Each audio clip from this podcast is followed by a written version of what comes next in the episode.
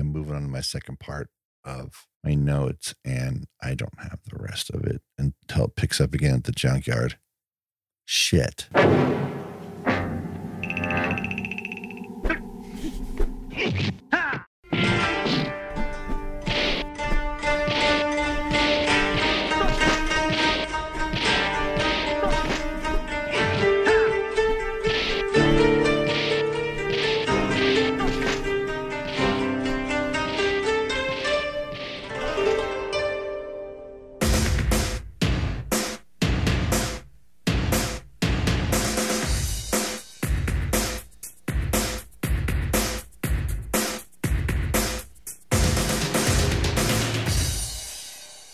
Karate in the Garage. I'm Corey Cope.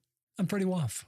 Today we are closing out our director series with Walter Hill with my final choice, 1986's Crossroads, Crossroads. with Karate Kid himself, man, Ralph Macchio. Dude, uh, you know what? Here's funny, man. I love Ralph Macchio in the, this section of the 80s. Yeah. He's, you know, why he's good in this movie is because he's natural. Yeah. He's not, uh, nothing seems like I totally believe it. Even when you're not supposed to like him, he's kind of, you know, you're like, you're a douchey little fucking, he, He but he's too. real. It's not super annoying. It's like, you know, guys like this.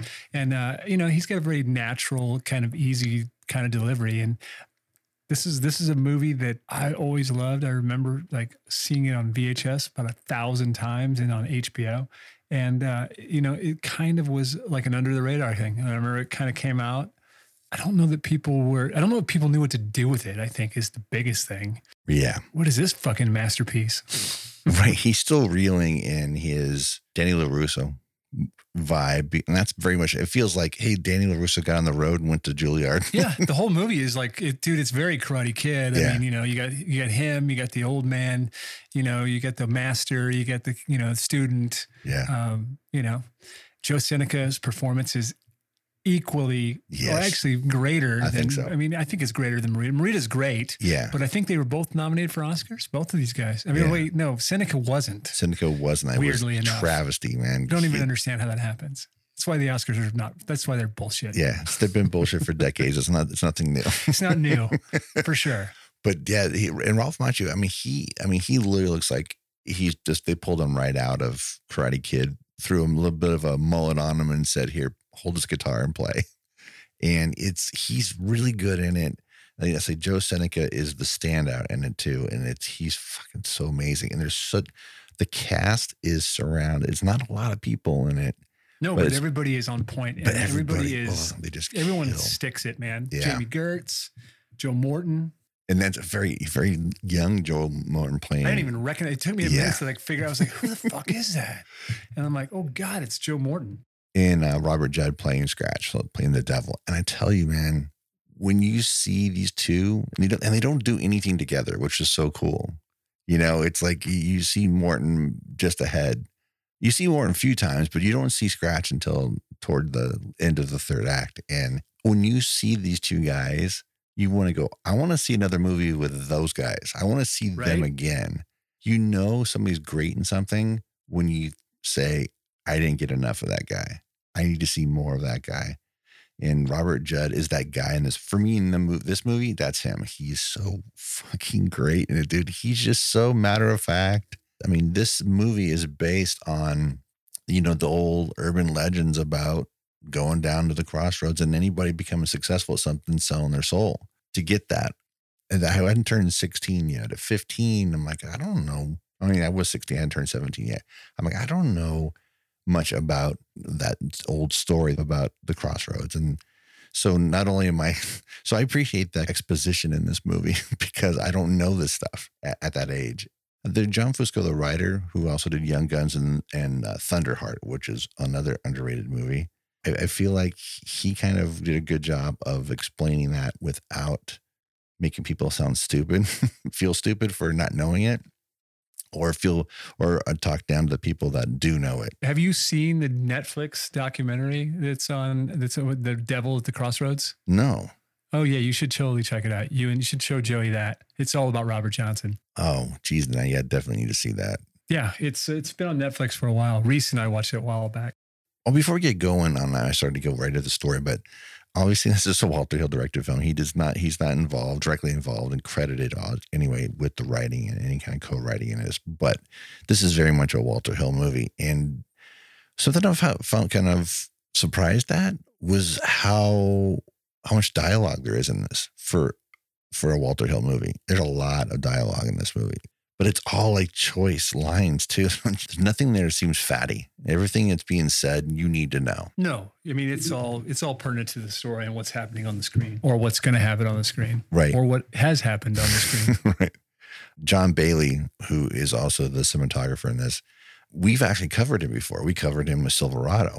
He also has done a, a bunch of other movies. I'm sure you've seen, but one costume that stands out for me is For the Love of the Game. He shot that as well. Just like with Walter Hill and his eclectic mixed bag of stories, John Bailey is the same way. He doesn't he, he has a mixed bag of movie types. It's not all the same thing. He doesn't work in the same genre or the same type of movie. He all over the place, and he obviously appreciates the variety, and it shows the challenge of I got to shoot something different.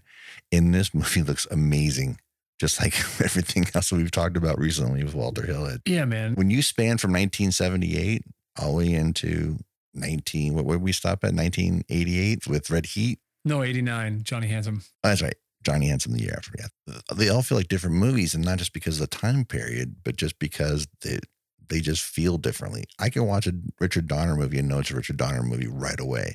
I don't feel that way about Walter Hill's movies. And I get that's a, high compliment as far as I'm concerned to, to do the kind of movies he does and not look the same. Kind of goes along with not telling the same story too, which is great. His editing gives him away, but other than that, yeah, the, the, film, yeah. the, the films don't look alike. No, this is actually long for him. This is a long movie for this kind of story for him, and it runs like 138, 139 without credit, or 138 without credits, and it's. But like I said, it's a dense story. Nothing is wasted here. You're not. Everything is very efficient. Like in Walter Hill fashion. We start off the movie with the crossroads. It's a nice sepia tone, graded crossroads shot. There's just a young man standing there with the guitar, looking up and down this this dirt road. Hey, where is this person I'm supposed to meet? Looking around, looking around, and nothing. That's it. I thought that was so cool that they just did that. Cut the the same man with a different color now. It's not so sepia. It's a little more color walking down a hotel hallway, knocks on the door, and this man lets him in. Kind of goes over the, hey, just go ahead and take your coat off, relax, grab your guitar. And you're like, what's he doing? I have no idea what's going on. He's, he calls the guy Robert a couple of times, no big deal. So out comes the guitar, goes and sits into a corner with a chair, and there's a microphone. He's like, oh, he's going to record. Cut to the man who let him in the room and he says the words Robert Johnson, stand by. I'm like, oh my gosh, this is Robert Johnson recording his entire library of 29 songs. And if it, if people aren't familiar with Robert Johnson and his his history, I mean that's it, man. He that's all he recorded. Right, and that's. That's that's that's basically the premise of the story. Is there is there a lost song? Because it's a big legend that there was always a lost song, even before the movie. There's always you know there's just been this like buzz. Was there 30 songs? They only recorded 29, or did they record 30 and it got lost? You know, so that all factors into this. Right. So that this that's why they're jumping back into this. Uh, we start here in the recording studio, and we see the session and you just hear this guy playing and it just amazing guitar sounds and we we should just really before and before we really get start getting into the music aspect of this movie let's talk about the music and the score. Ry Cooder coming back again um and we referred to this last week when we were talking about Johnny Handsome and how important his score is for that movie but he he deserves much more credit for this movie than he does in any other stuff that he's done because it isn't just the score. I mean, this this is a story that's it works with music intimately, and stuff he produces isn't just score. I mean, the whole thing about this movie is it, it's all blues. You don't hear a typical orchestra type score in this movie, so everything you're hearing is very much tied to the music that you hear Ralph Macchio playing in it, and everybody else that he runs into along the way. But Ry Cooder's playing; he plays all the slide guitar stuff in this. So anytime you hear this, it's it's all his playing. And but but like we talked about earlier, Ralph Macchio does a pretty damn good miming. Oh yeah, he definitely has some skills. I, I would imagine he if he didn't play, he, they taught him to play. But I, I have to say, like you know, finger position and this the, the, the what he's able to do Yeah. in a wide shot. He has some not, and Yeah. if they just taught him, then fuck, he's a quick study. You know, I, th- I think uh, if I remember back in the day, I thought Ry Cooder actually spent some time with him. Oh, would go somebody did stuff, for yeah. sure. Yeah. If I remember that being part of the PR push when the movie came out. We're hearing Robert Johnson recording and it sounds amazing. We cut to this kid in his Ralph Macchio in his school dorm room going listening to a cassette tape of the same song that we just heard recording, but it was a nice seamless move. But they tweak the audio now to where it sounds a little more de- degraded by the fact he's playing on a cassette tape and it's not live in front of us anymore Right. and and you show him kind of they show Ralph Macchio going through books, Yeah, it's a nice little montagey piece here. super unique to any movie getting getting any kind of montage the first three minutes of a movie. And but it's so cool and it tells you right away what you need to know about Eugene and who he is. Then he then he you, know, you cut to him and he and he's playing. He's playing along with the cassette tape that we just heard recorded by Robert Johnson. It's pretty wild, but you see how obsessed he is with Robert Johnson, the kind of music he is, he's uh, he plays, and it's pretty crazy. So throughout his research, he cuts to him on the street now, and he shows up at this this low security nursing home. You don't realize it's initially anyway that it's any kind of prison, but and it wasn't until this last time that I started watching it for the show that it, he was actually in prison. I never understood it. I thought it was just a nursing home and an uptight nursing home, and, and and he when he breaks him out later, I didn't realize it until this time around that he was in prison. He's in prison for this. I never got that before when I was younger. Who? Seneca? Yeah.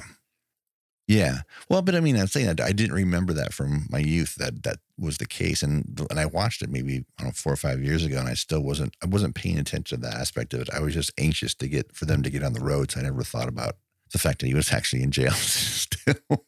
well, because he walks right in and just kind of shows him his piece of paper and ident- identifies himself and who he's looking for. I just didn't think it seemed way way low key, way too. I don't know. It just seemed like a normal hospital. Well, he'd been let out. I mean, didn't, he didn't really have anywhere to go when he when he was able to get out. So they kind of just, you know, you sort of become a ward of the state at that point. Right. You know, nobody to take care of him. Nobody, you know, he- he's been faking that wheelchair thing for a while. So, uh, you know, Right. it was one step. It was out of uh, you know Sing Sing and uh, into like a you know a, a low security type uh, hospital prison. Right. Eugene talks to the nurse and says, I want I want to meet uh, Willie Brown. And the nurse walks off and she goes into the room and comes back. We never see where, you know, we don't see the conversation where she comes back and says, Willie Brown doesn't want to talk to anybody. He doesn't want to see anyone. he don't know no Eugene. Yeah. I love it. She's like, he said he didn't know no. He doesn't know anyone named Eugene. yeah. That's and he's just like, oh well, if you just give me a moment to talk to him, no, no, no, get out. She's great too, and Yeah. I, I love her. She's all fucking all business. Yep, she's pretty great. Walk down the hall and walking back. It's like, dude, and what a, I just there's something about that shot too. It it just sort of sets a tone. Like the whole. It reminded me weirdly of Angel Heart. Um, and a little bit of there's some of the shots in Johnny Handsome, Yeah. like you know where Yeah. she and also Exorcist three. And that- um, that's where I thought you were gonna go. Well, it did. It does remind me of Exorcist three, but um, it also has just you know it's very. There's something weirdly sinister about the way she walks down the hall right. and then the way she comes back. It, it sets the tone Yeah. for wh- about what's about to happen. Right. In a symbolic too of the distance between Eugene and Willie, as far as that an actual physical distance, and not just the closeness of, right. of friendship and all that stuff. Well, from Juilliard to this place. Right. and Eugene's completely insulted. It was, it was kind of like, oh man, I, did all this work. I found this, I did all this work to find out what this guy is, and you're not gonna and he doesn't want to see me. This is bullshit. And he casually, out of frustration, though, looks at the cork board, bulletin board there and sees that there's a part-time job opening In maintenance, to work in maintenance. We cut to Eugene mopping the hallway of the nursing in a little home. jumpsuit. oh, that classic look.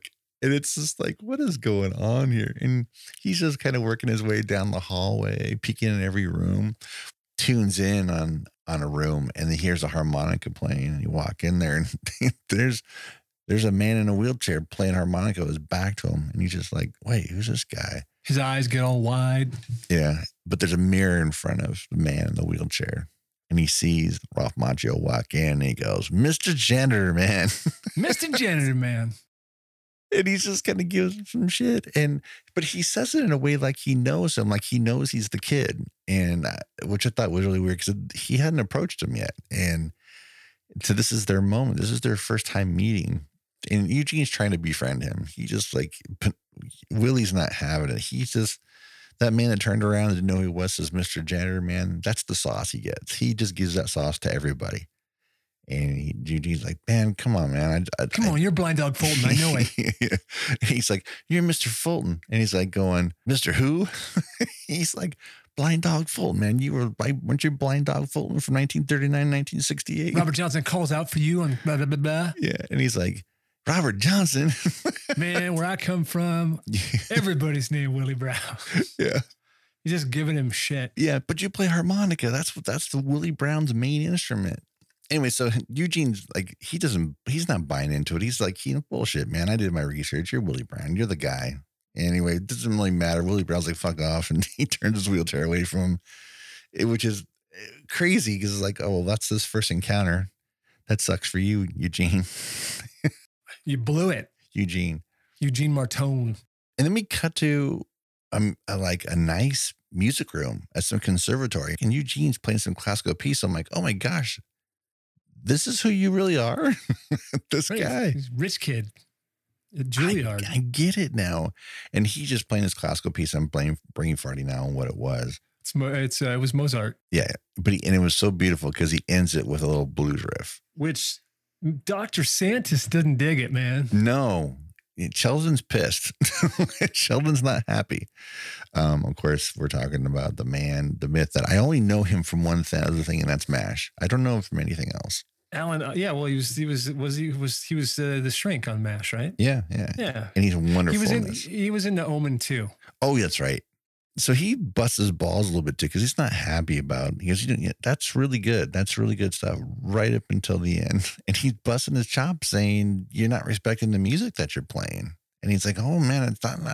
It's not. I don't mean disrespect by it. I was just kind of making a joke." And I love he gives us this gives us a little backstory about Eugene, letting us know that you know he he he's younger he's younger than the rest of the students because he was you know labeled gifted um, and granted early entry into Juilliard. Right. So you know we're getting all that information in a way that's not super annoying, No, thankfully. right? Yeah.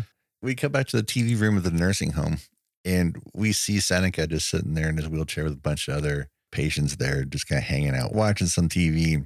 And then comes Eugene to take out the trash, pick up the trash, and Willie sees him and turns around and immediately starts giving him the sauce again. Yeah, man. Asking him, why, why are you so hot for a long gone harmonica player? And then this is where we really find out about the ties to that Robert Johnson recording in the beginning. I'm looking for a lost song. And Eugene starts monologuing about, to us anyway, because Willie Yeah, already 'cause we- knows. right. Willie knows.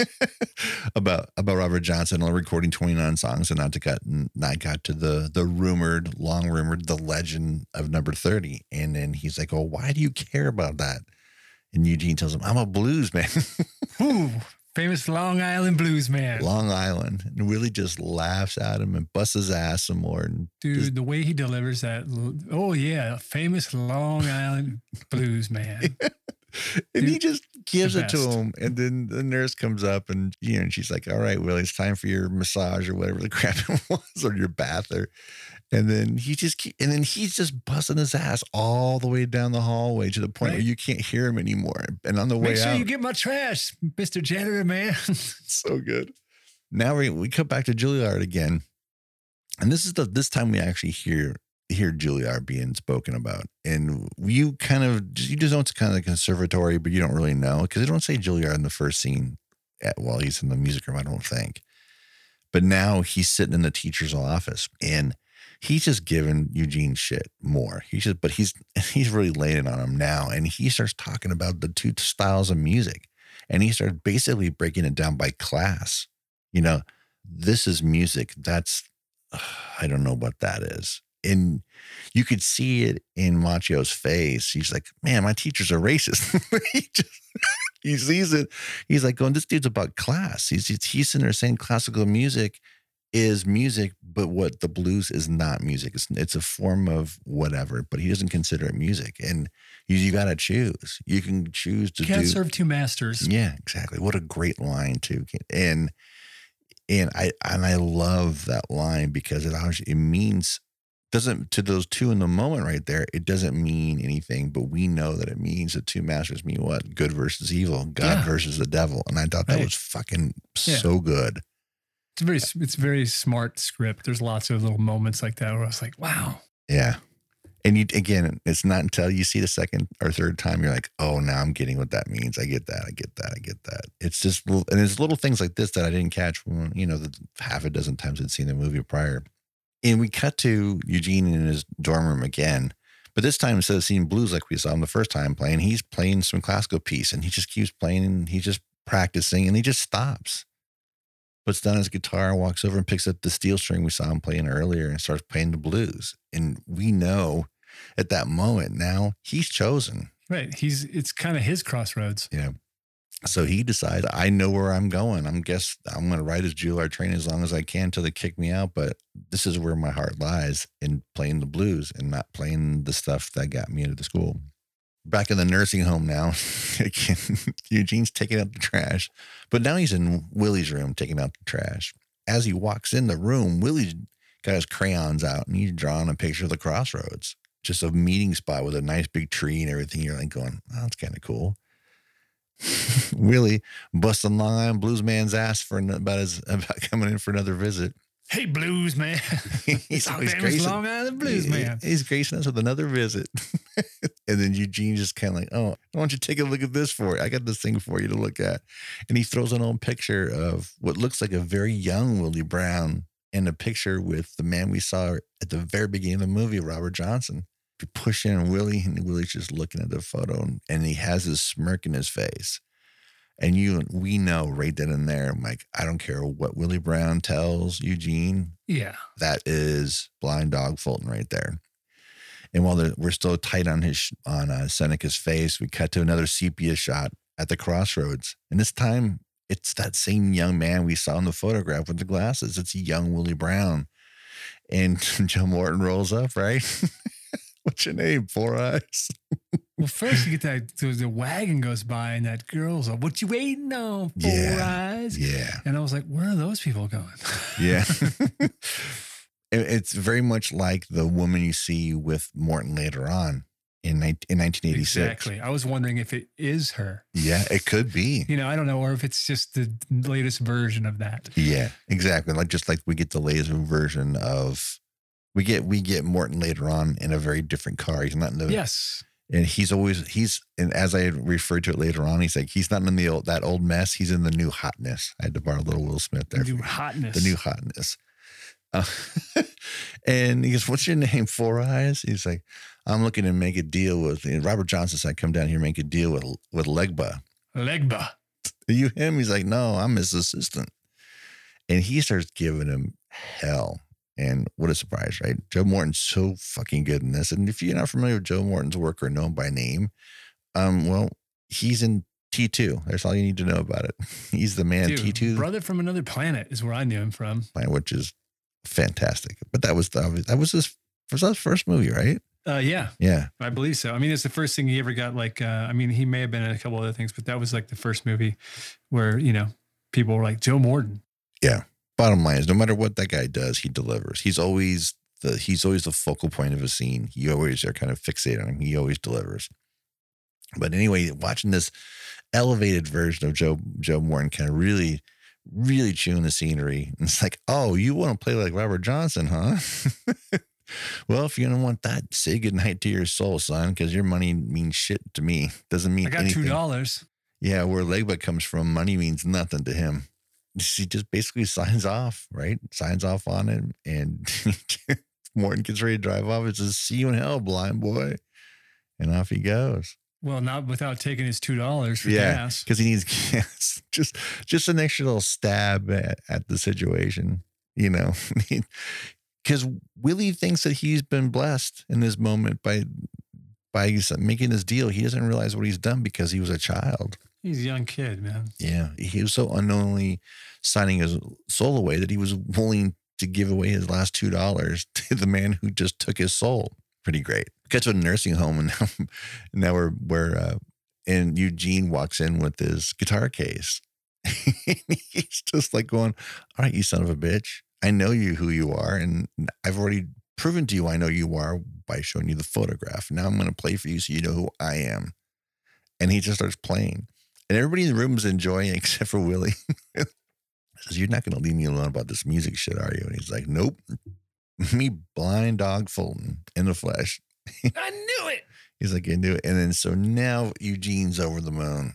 He's like, Oh no, finally, I got this guy. Not only was I right, and I knew I was right, but now I got the guy admitting that I'm right. I love when he says, I know I'm not Robert Johnson. He's like, damn right you ain't Robert Johnson. you ain't even a pimple on the late, great Robert Johnson's ass. Yeah. every you know just just to slam him in front of everybody after Yeah. he's just like everyone's like oh man and then you know gotta bring some you know you gotta you got to bring the room down you might got the chops but you ain't gonna get the, you ain't got the mileage you ain't gonna get it living with your rich mama wiping your ass That's right. So good. Yeah Macchio's pushing him down the hall in the wheelchair Right. And they get back to the room, and now we pop in tight on Seneca, and Seneca just says, low key, get me out of here. Just get me out of here on the road. And and he said and he had lied to him. He said to him, "Yeah, I know, I know about the 30th song. Of course, I know about the 30th song." He's just lying to him. it's a real good one It's, and he's just he's doing everything that he can to convince Eugene to break him out. And this is again, this is the moment where I realized, like, oh, he's in prison.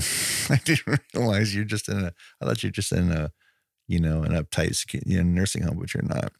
Remind me how the breakout works. well Eugene gets gets everything ready to go pulls he does that old they're wheeling Willie around and he's wheeling him through a back area and it sets off an alarm and then the guard the guard hears him and you know then they they're, then they're then they're, then it's on he's kind of botched the escape Yeah, and uh you know they're they're on to him the Great Escape. This is not.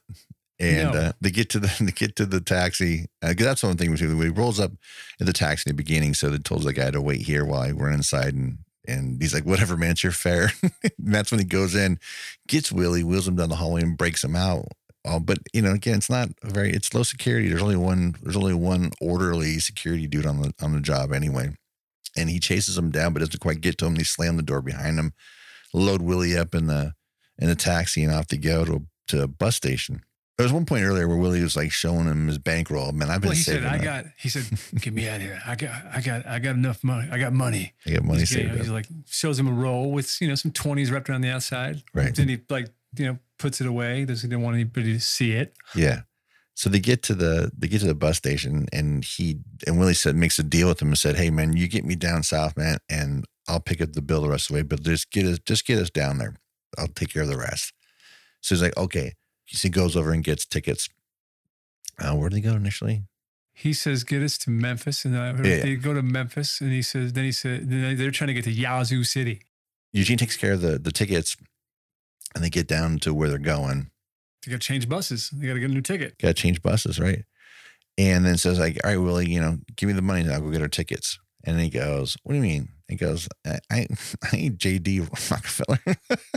so I don't have any money. He's like, no, give me the bankroll, man. Give me your money roll. Give it to me. He gives it to him he says yeah you, might want to count it I'm, I'm not sure how much is there Yeah, make sure it's all there. And he cracks it open and he fans it out. And you got the two twenties on top and the rest is all just newspaper, 40 just bucks man paper, paper. He's like, what the hell is this, man?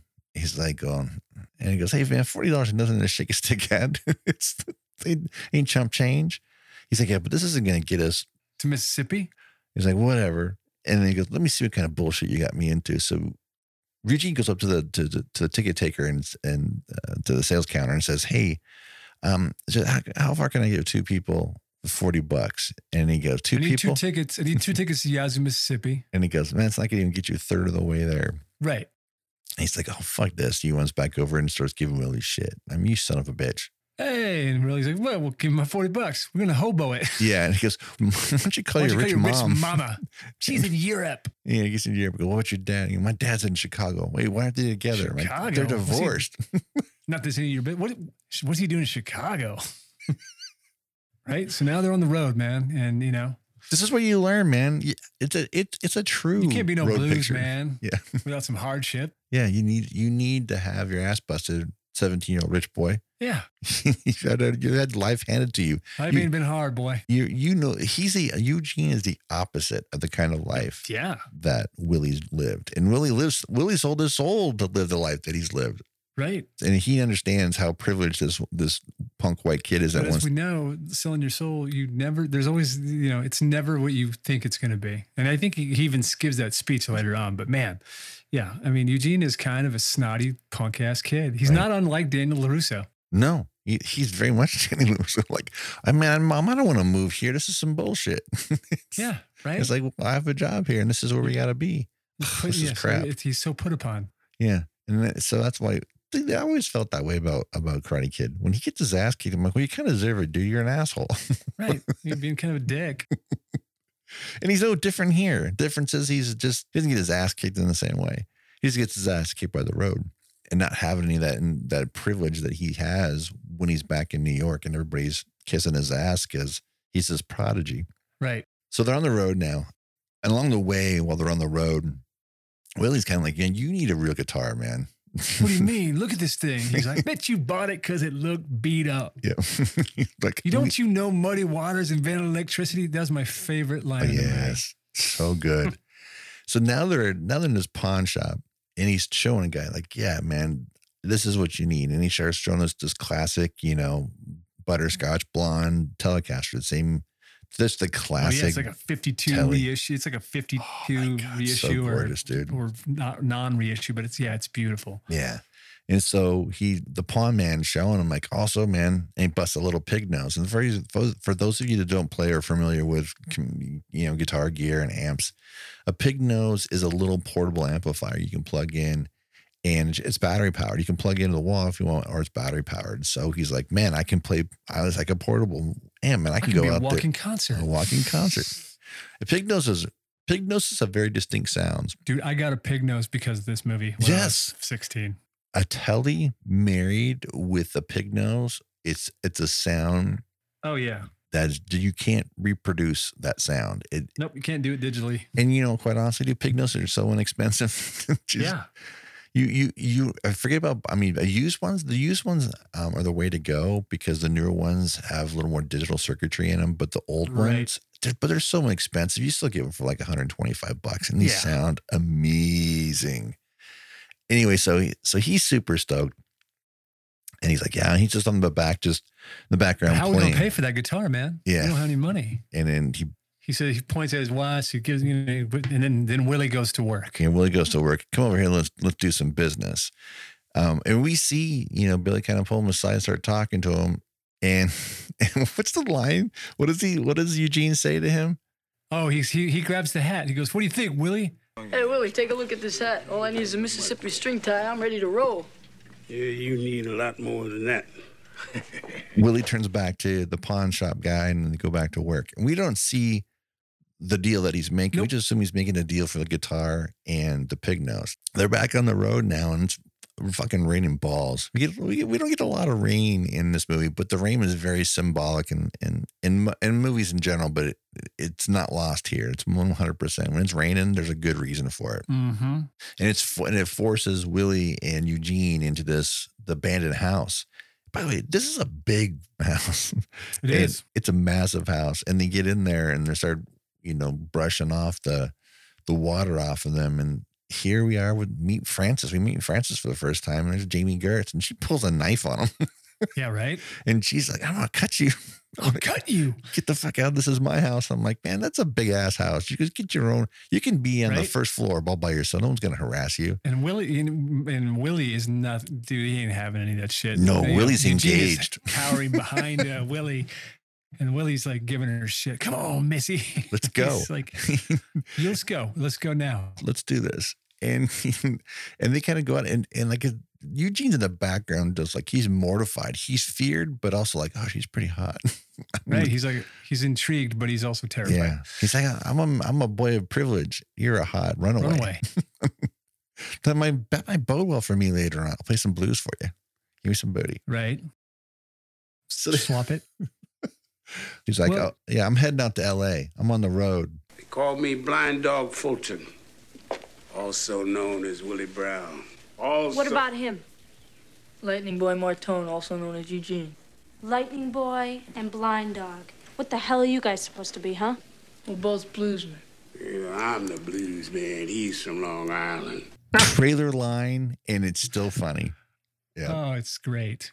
She's like, "Yep, well, I'm getting out of here," and blah blah blah. And so she's like, "Later, dudes." And they uh and Woody's like, "Come on, man, get your shit." What, man? It's rain. We just get get your shit, man. She's got a leg. What? She's got a leg. Something you ain't got. And he's like, uh, Eugene's a little slow Yeah. about things, Right. you know, life on the road. Right. Um, what Willie is getting at is that, you know, it's, it's a lot easier to get picked up on the road hitchhiking if you got a pretty girl with you than it is you got uh, an old dude and a young dude. Right. And uh, just before that, we finally learn Eugene's age because we don't hear his age uh, before that. Other than you know, he got into Juilliard early, we don't know how old he is. But then we find out he's 17, as is his runaway counterpart. Francis. And he's like, "Oh, right, man, right in the wheelhouse. So you're not 18, so we're all good. Yeah. We can do we can do this." You know, she were my age. So, you know, she runs out into the rainstorm, right? Yeah. And flags, immediately flags down a car. By the way, some just some uh, it's an abandoned house in the middle of nowhere, but there's a car just rolls up. This it's is right, well, it's right off of the main freeway Right. or the main, uh, whatever that is. It's another reason. It's another reason why there you feel, you feel that there's divine intervention involved in the whole movie, not just the the evil aspect of it, the devil aspect of it, but maybe uh another higher power is involved in their uh, in their road trip. Because most people in the, some of the situations they run into usually don't bode well for them. usually don't come out unscathed like they do most of the time. Yeah, I mean, uh, it's you know, we could say that there probably there definitely is some sort of force guiding, uh, you know, the three of them, if you will, or you know, the people that come in and out of the main two's life. Um, so you know, they they they run out. Willie's you know trying to get Eugene to. I feel like Willie is leading, always leading Eugene, you know, and then they you know they get in the back of the car. Yep. They just get there before the guy peels out. I, you know, the first time I saw it, I was like, man, he's just going to ditch and they're all going to get stuck. And then, you know, but, you know, nope, he didn't. They all got into the car and, you know, off to the next spot. I'm getting off at the next stop. So the guy drops him. He drops him at the motel bar. We, we cut, we see uh, Eugene and Willie playing some music outside of the bar, you Right. know, for Right. money. There's, you know, some of the patrons are out there. They're having a good time. It's like a- it's like a- They're it's drinking. It's like a juke joint. It's like a. It's like a. It's not really a juke joint. It's a. Uh, it's kind of a motel. It's like a bar on a motel property kind of. Yeah, it's seedy. Thing. It looks like a place where you'd get hookers. Right. And there's a good reason for that. There's a great reason for that because it is. Because it is. Lloyd. Yeah, yeah, yeah. That that, that one that Dennis Lip- Lipscomb Lipscomb plays. Yeah, the guy. Lloyd, yeah, the guy who owns, owns and- Lloyd's bar yeah, and he's hotel. just he's just busting balls on on Willie and and Oh, he- Eugene. dude, he's just being so nasty. he's about it. just being a dick. Everybody was enjoying the music outside too. He was like, Right? whatever. He's just like, no, man. If I can't make any money off this, I'm gonna. I'm you're out. Get out of here. Well, he's also racist. Oh, he's a serious shit. racist. It's yeah, like welcome to the South. It's eh, dude. It's such a rough scene. He's like, hey, and then Eugene gets defensive. Like, hey, man, you can't talk to people like that. And he goes, well, I'll tell you what, son. Why don't you come back to my office and I'll take my 357 and you can tell me what's okay to say and what's not okay to say. He's like, oh man, we don't want any trouble. Just we're all good, man. It's good. So then we cut to Eugene and and Seneca. They're just kind of leaning against a, a trash bin while he's playing his brand new telly and pig nose and just playing the blues because they got nowhere to go. While while this is all happening, We see Gertz come out of the mo- come out of the bar, yeah, she's just walking across the hall to to a room and she's got a key. and Eugene can't stop staring at her. Yeah, he's just like, oh, there's my girl. And, And- and Seneca's just like, don't do it, lightning. Don't do it. And when we see who we see follow her into the room, who's in the room with her, I should say. Oh yeah, man, creepy ass Lloyd. And she- Lloyd's like, there, she's, too. She's not really gonna. He's like, looks like she is. He's like, oh man. I just love Seneca's like cynicism. Yeah. so he's just like, "Mm, well, you know, looks like she is lightning. every little thing isn't just this. Every, every little thing he runs into, and he just kind of leans in on Eugene just to kind of Well, stick him with pens. Well, again, because Eugene, dude, Eugene has not experienced anything in No. his life. He doesn't No. understand. eh, You know, you know, she's not doing it. She's doing it because she has to. Right. She needs the money. You know, wherever she's running away from is obviously worse than whatever's going to happen to her in that hotel room in her mind. In her mind, right? So uh, Lloyd says, I'm going to go take a shower and wash all my stank off, which I thought was really weird. You get naked, babe, and I'll wait, and just wait for me. And so she's first getting basically says, "I'm going to turn you into a trick, and you can turn tricks out of here and pay me a certain amount." You know, right. blah blah blah. Young girl, and it just gets real creepy and Yeah. dirty. I think when he says he's going to wash his stank off, I feel like he's saying, "I'm going to go. I I I am a disgusting human being, and I'm going to go in there and try to get cl- a little cleaned up, but it's not going to help. No, exactly. The stank ain't coming off ever." No. And, and the lines that he kind of shares there let you know, like, yeah, you're right. This is we ideal hooks out of here. I got I have John's come in here and I got I got the got the hookers all lined up and you can join the crew and and someone like you can earn a few bucks for sure. You can just see it in her face. She's like, "What am I doing?" But she knows that she, and again, like you said, in her mind, she feels like she has. This is the only way she can get any money. So while he's in the shower, he's like talking to her, going, "You ready for me, baby?" He's getting ready. Eugene comes into the they knock on the door, and just I think he just got kicks in the door, right? No, he not he, he knocks on it, Yeah. and she's like, "What?" And he's Oh, like, yeah. "It's me, Eugene." And she's like, "Get out!" What? And he and he let me in, and he comes in, and she's like, "What?" And then they're kind of looking, and then she's like, "Okay." When he comes out, clobbering, Yeah. and then she starts going through his pants for his fucking wallet. Yeah. She's got one move, dude.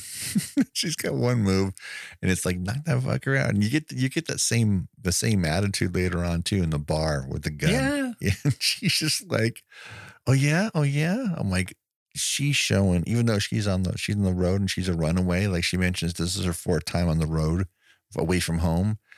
That she's just as green to that life as Eugene is green to the blues man's life. And so they're both full of themselves, and they over and they get each other. Each other gets in over their head more than once, Just like teenagers do. just because they're seventeen. Yeah, man. teenagers. Eugene's kind of hiding behind the, the, doorwell and the doorway of the bathroom. And out comes Lloyd and he's like, he's like, hey, you're dressed. What are you still doing dressed? He's in a It's like- towel. Do it, Eugene. Knock him out. What? And then yeah, then he jumps on his back. And it's real super weirdly awkward. And I'm like, all these the dude is wearing is just a towel, man. Right, And how does that towel not come off? towel doesn't come off. scuffle? And I was like, going, wait for the towel to come off. I'm like, well, you know what? If this is a 1996 movie, the towel would have come off. Oh yeah, totally. Yeah. But now, now Eugene has been, you know, now Eugene has failed. He did, he missed his, you know, he's been flipped onto the bed, and you know now shit's about to get bad because you know Lloyd is fucking, you know, Lloyd's a man, Yeah. and what, whatever. I mean, he just he could quickly dispatch of both these kids, Right. And, and, and he's going to call the cops, and all this shit's gonna, now it's fucked. They they're trying to rob him, Right. and what happens next? It, and Mr. Seneca, our man, the blues man himself, Willie Brown, comes and kicks the door. And only kicks the door, but he pulls out a gun. And you're like, hey, gun. what the hell's a gun? He had a gun this whole time? And it kind of clicks. Oh, well, we know we didn't just buy a guitar and a pig nose at the pawn shop. Right. nope, he picked himself a nice little wheel gun. And he's got to point at Lloyd and say, Nope, this is it. You're going to let us go. We're going to be on our way. You're going to give us your money and we're going to get the fuck out. And he's like, So he just grabbed the empty out his wallet, man. Get his wallet. and he's threatening him. He's like, But at this point, now we see Lloyd kind of turn. We also see what Willie Brown is. You know, Willie Willie is the real deal. Yeah. He and he has shot someone before. We're starting to see now how he got in prison. It's You the know, hobo life, man. the you hobo know, you life. do what you got to do. It's the blues. He's living the blues. He writes songs about this shit. yeah. And he tells him, He goes, Hey, man, we're going to borrow your car for you. And, gonna- I'm, and, we're, and I'm to tell you where we're going to leave it. we're going to leave it in, in Jacksonville. Florida. Y- yep. It'll be fine. There'll Yeah. be nothing wrong with it. You're probably like going, Florida? You ain't going to Florida. We know that. Right. Lloyd doesn't know that. No, he's got to send the cops somewhere Yeah, because he knows Lloyd's a piece of shit and he's going to fucking rat, you know, right. The second he gets out of the room, he's going to call the police. even though, you know, they did, they do throw the whole like, you know, I'm 15 statutory, you know, Oh, they, yeah. they got Lloyd a little scared, but you still got to, you know, you still know the moment he, that they leave, he's going to get a little braver yeah. and he's going to call the good old boys. So, you know, it's a little misdirection on uh, Willie Brown's part. Yep. And now Eugene's driving down the road with this stolen Cadillac. He's like, man, I got to have my head checked. right? And he's just complaining and going on. Everything's all uh, it's all wrong, and and you know, and even Jami Gertz is like, "Man, you're a crybaby, right? it's like, oh, you blues man."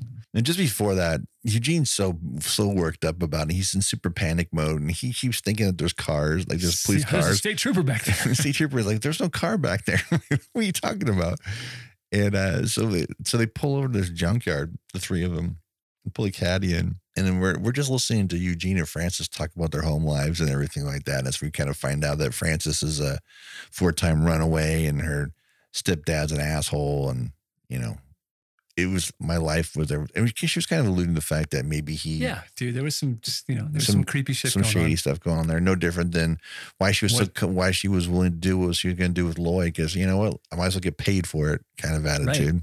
You see Willie um, making a deal with the with the junkyard dude Wait, you to you buy the stolen caddy, and, and you yes, recognize you recognize him right from Oh, Johnny yeah. Handsome. yes, fucking Larry. our man J.W. Smith making the deal for. He goes, "That's a hell of a Cadillac right there." I laughed so hard, dude. That made me so happy. I was like, "Good God, it's Larry." Going, all right, well, you willing to make a deal with all the paperwork and all that bullshit? And he's like, I don't want to hear about no paperwork. Yeah. He's like, all right then. And so he come back over and Francis is talking to Eugene still. And now she's talking about this dancing job that she's gotten for waiting in LA. He's like, a dancing job? And he's like, she's like, yeah, Oh. 100, make a hundred bucks a night. He goes, oh, that's some dancing. right? Like it doesn't hit him. Like he's so he's so green. He He's didn't so get it. green. Even even when he just ex- oh, he he kind of says he says it in a way where like what, yeah if he had this conversation before the hotel then he wouldn't know what she was talking about. But Never. He has an idea. Now he's starting to show. Oh, Yeah. Yeah, he gets it now. yeah. He's starting to get some. He's starting to earn his stripes, man. Yep. Now we see Willie Eugene and Francis walking because you know we're there without wheels now. I love this really wide shot that they have while we're getting a little bit of dialogue, and they know it's a nice lockdown shot of this barn in the background as they're walking towards it. Hey, you know, we're gonna crash here for the night. You can tell, you can kind of get the vibe. They're just Yeah. gonna. It's a huge barn too. I think it's massive. And as they walk into the barn, Eugene's telling her like, "Oh yeah, he's going to teach me Robert Johnson's lost song, and and this is going to be his way into the blues scene. And I'm going to have this song, and everyone's going to know who I am, kind of thing. He's after fame. The worst kind of thing you want to be in the South when you know the crossroads is there and the devil waiting to make a deal with you. Right. All the things that have led Willie Robert Johnson to that point. And many others. Yeah. One of those many others we'll, we'll meet later on too, which is We will. oh my gosh, so good. Frances is like, man, she's just she thinks it sounds like bullshit. and, like, ironically, Look, I love the old bastard too. I mean, know. how can you not? But I know a, I know a grifter. yeah. And he's like, "What the fuck? What are you saying to me?" You know, and he fucking flips out. He's like nuts up on her. And that happens later on in the while they're in the bar when she's just like, oh, I don't buy into it. I love, I you know, I like the guy, but come on, I'm on. I've been on the road, man. I know some shit.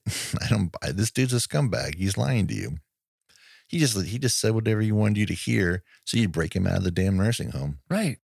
They're having this conversation now because Willie went to go lay down, and he's like super tired, and you know this is when Eugene starts telling her, "I'm worried about his health, man. He's almost 80, and, and if he dies here on the road, man, I'm gonna, I'm gonna feel fucking terrible. Plus, I'm not gonna know what the hell to do with him if he dies." She's like, "Well, we gotta take him to the hospital then." He's like, "No, I ain't taking him to the hospital. They're just gonna send him back to Harlem to die." He's like, you know, "I can't let that happen. I promise I'd get him home." And that's when they get in their argument about the legitimacy of Will of him being the will the Right. real Willie Brown. or that there's any lost song or anything else. Right. Just, just starts going at it. Just says, he is Willie Brown. He's the first acknowledged master of the country blues harmonica. The guy is a legend, you understand? just kind of just lays it out there. Right. You just don't just a runaway shit with a quick mouth. Right? Wow. Well, that's not going to get you laid. Or is it? well, as it turns out, she's really fond of good dudes that yell at her. Yeah, totally. She kind of likes it. Right. He comes back, he apologizes, and, you know, cue music. yeah. So Francis and, and him head up and well, Francis starts to climb the ladder to the loft after you know Eugene chews her out. And then he kind of, you know, feels bad. So he follows her up there and apologizes and stuff. And he's just like, oh, whatever. It's like, I like you. I want you to stay with us. I like you. and she's like, and she's digging it. So they start macking. They fall out of off of out of frame, and we fade to black. Like it's, it's the old '50s way of dealing people doing the do. I like Yeah. it. It was perfect. We cut to two cops. They have this, just this mid shot, you know, medium shot, or like a mid waist Right. shot, right? Two cops, cops with their a- guns drawn And a farmer. and a right? Farmer with a leading them into shotgun and just walk up Right? to the barn. Oh shit. Shit's about to get bad. we pull wide. I'm like, oh shit, dude, it's Wally Taylor, man. I was so stoked when I saw him. I was like going, and I didn't remember him being in the movie. Me neither. And then you know Wally Taylor from Escape from New York, and he is in Rocky Three, but also he's in Freddy favorite, The Golden Child. He is. and you don't know. I was I was like, it took me a moment. I was like, oh my, no, what? What? Yeah, Yeah. And I had to, and I was like, I couldn't believe my eyes. And I had to look it up and I was like, man, this movie just keeps getting better. it does. It just like everything we talk about with Walter Hill, man. These people come out of nowhere. You're like, oh, yeah, always good stuff. So they find Willie on the, the car seat where we last saw him. And then Eugene hears all the commotion at the loft and he kind of goes to the edge of the loft and he looks down and sees all the and he sees the cop and the the farmer and Willie kind of whoa what the what the hell and Oz looks up and says looks like we got a couple of lovebirds up top Yep. Lovebirds. they come on down and and they're kind of chatting them up and see what's going on. They find Francis's money clip. Yeah, they're they're all kind of keeping chill and and but Willie's saying, "No, man, they're just you know, I'm just a I'm just an old man and they're young kids and they're looking out for me and they're looking out for me and we're we're not doing we're not causing any problems." And he Ozzy just kind of gets to the point where he's like, you know what? You tell it to the sheriff. I'm gonna have to hand you over to Sheriff Tilford. And you're like, Sheriff Tilford. I'm like going, who the hell is Sheriff Tilford? Well, we cut to them all the, the car, the cop car sitting by a bridge by a river. And OZ and his deputy are leaning against the car. Obviously, we're waiting for Tilford to show up. Our heroes are in the back seat of of OZ's cruiser, and we're just waiting for this sheriff dude to show up. And the sheriff, oh my gosh, dude, I'm so stoked. Now, John Hancock, you know who John Hancock is. I know you hear the name like, oh, who do you think he is? Oh, and John Hancock is in a lot of shit. Oh yeah, man. And it, it, you've seen him. I assure you, you've seen, we, you've seen, he's in movies that we've talked about. Not just or that we're gonna talk about. movies that we're to talk about, but movies we also mentioned too. We've Yeah, men- we've no, mentioned totally. the in Bonfire of the laws. Vanities. yeah, Airplane 2, we mentioned briefly. Tank. Um, Rapid Fire, we mentioned as well. He's got in Yeah. that. Uh, and then the, oh, we're so underrated collision course with our man, Pat Morita and Jay Leno. oh yeah, man. And he's also in Fortune Dane with Carl Weathers. Oh, see, there you go. There's some more crossover with uh with Rocky World. There Yep. you go. And John Hancock's awesome. He, he always plays the same kind of guy, and his uh, Sheriff Tilford is no different than that. And he delivers it hard. He's the same kind of no nonsense guy that Oz is. He's like, I ain't time for your bullshit, kids. The whole time that our heroes in the back seat, they're freaking out over it. You know, they they don't know what to do. You got two.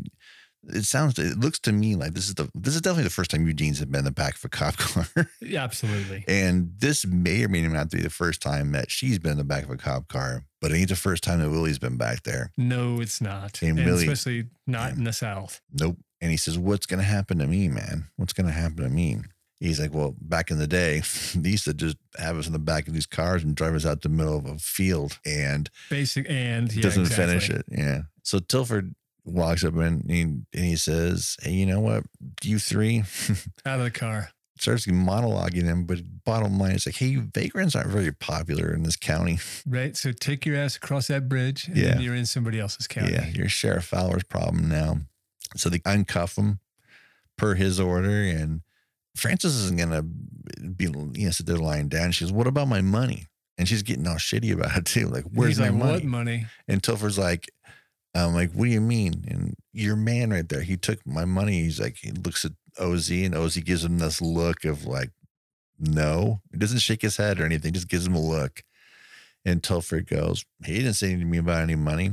And she goes, this is bullshit. And then he walks up to her slowly, takes off his hat and says, you know what? If you want, I can send you up to that youth farm and you can wait there while you wait to press charges. They'll treat you real nice there. Yeah, man. It, dude, it gets he gets it gets real dark right here for real fast. And basically threatened, I'm gonna, I'm gonna toss you into a youth camp and and you're gonna you're gonna be there until you're 18. So that's your choice. And Willie kind of sees what's going on. She goes, No, no, we're good. We'll be on our way. And then Willie has one of the best lines of the movie. Yep. Walks up to him and says, Things seem to change in this county. Then again, they kind of seem the same, don't they? And off they go towards the bridge. And as they go, and Willie busts out his harmonica and starts playing as he's walking across the, the bridge. And then just casually looks behind him, like going, Yeah, motherfucker, we're on our way. And it was, ah, it was such a great moment. And, and it sets up the beginning of the troubles that they're going to run into along the way. You know what I just thought about? Uh, I'm just going to sit for a second.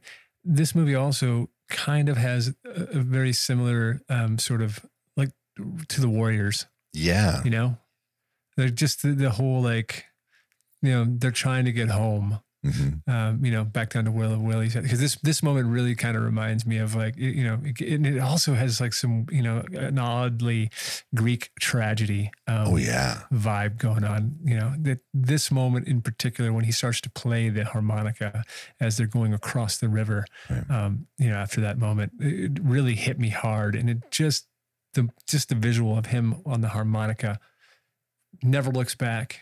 No. After, you know, as they're crying, it just, you know, just hit me right in the moment. Sorry. No, no, that's and that's a great point. Road movies are always like that. Road movies always involve you know point A to point B type of story. And even though this is a road movie, yeah, we know he's trying to get home. We know, but it's it's only a point B for Willie. The thing about the the typical road movie got an A to B, and now while Willie's got an A to B story here, Eugene really doesn't. He doesn't have his his end result is he's not trying to get somewhere. He's trying to learn something. He's trying to learn that last song, and so he can go on the road. His his his point B is the end of his life. He's just this isn't really about his A to B.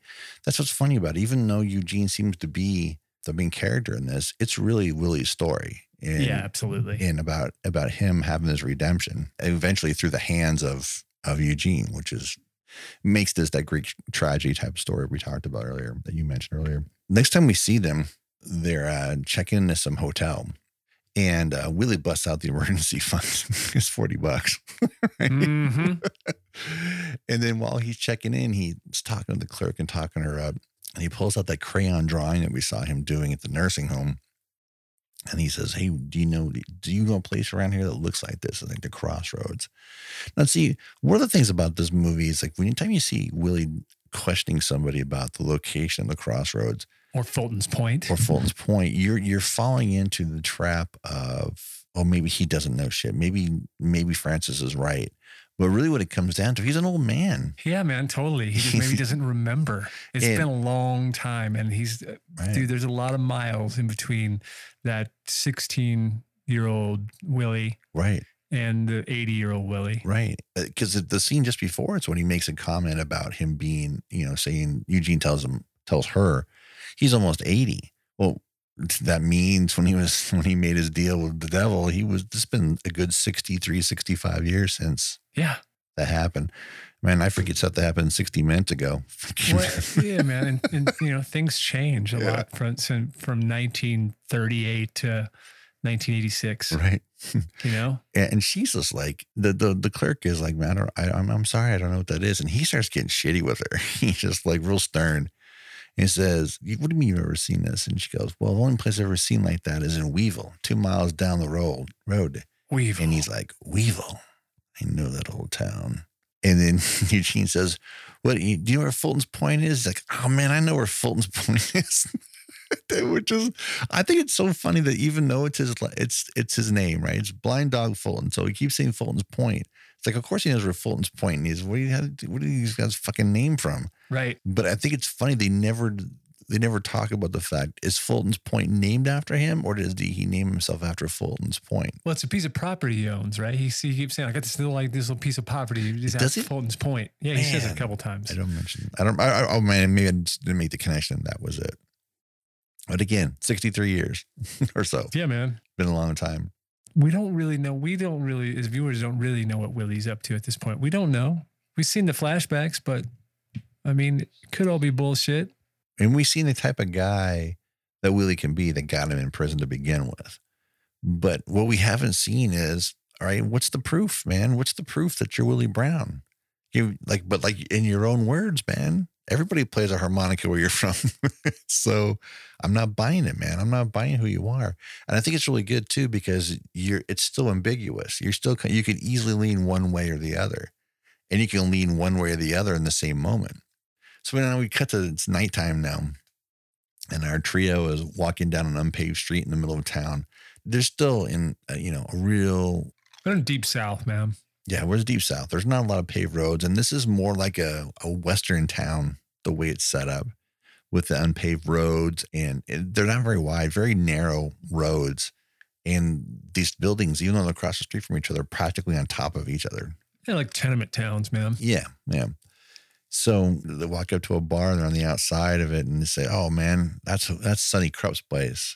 You know, it looks exactly the same as it did 40 years ago. He's lamenting about those times and cost you 50 cents for a glass of whiskey. I'm like, when he said that, I'm like, 40 years?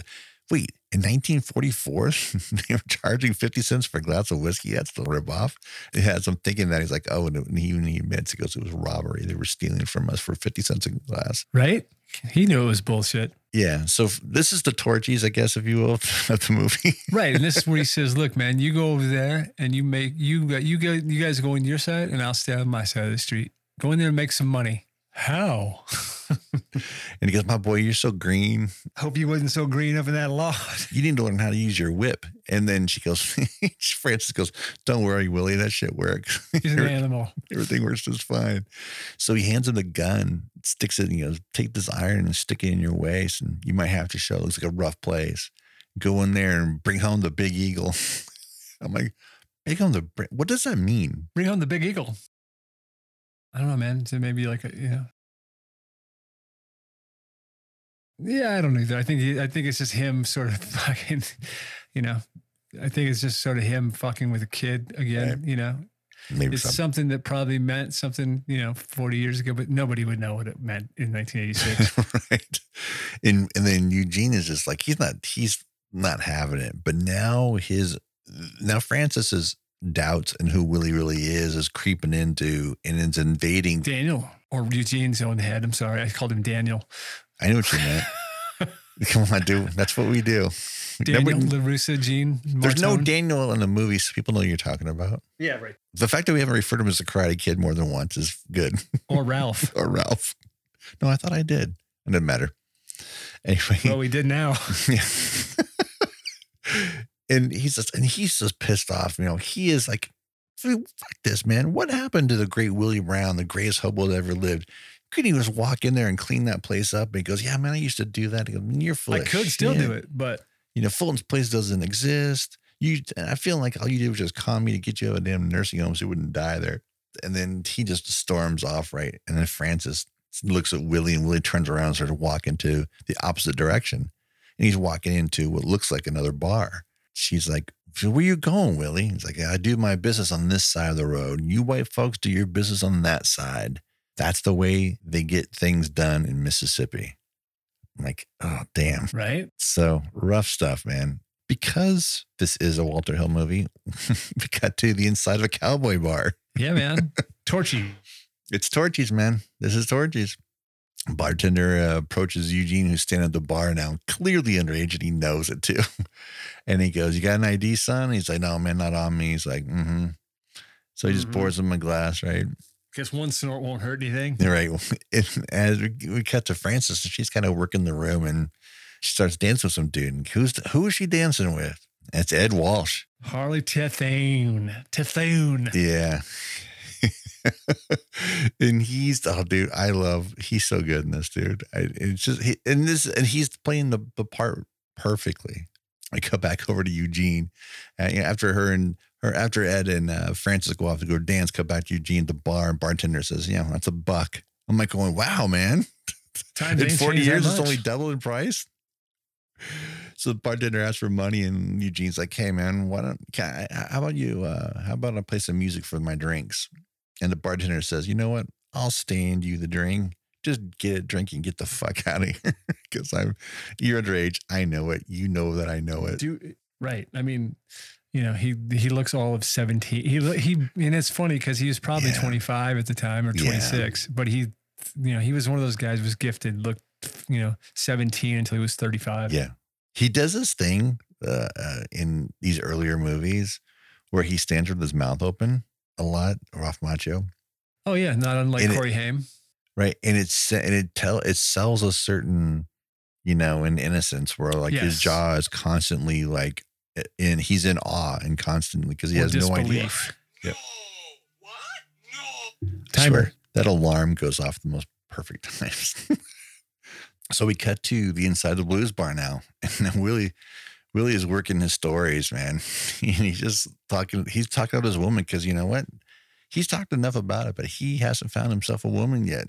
he said he No, that was that was part of his agenda too that he mentioned at the nursing home. When we get down It there, I gotta find myself a lady. yeah, man. He had he's been married three times. He just wore them all out. Yeah. He's like, I think I'm ready for a new one.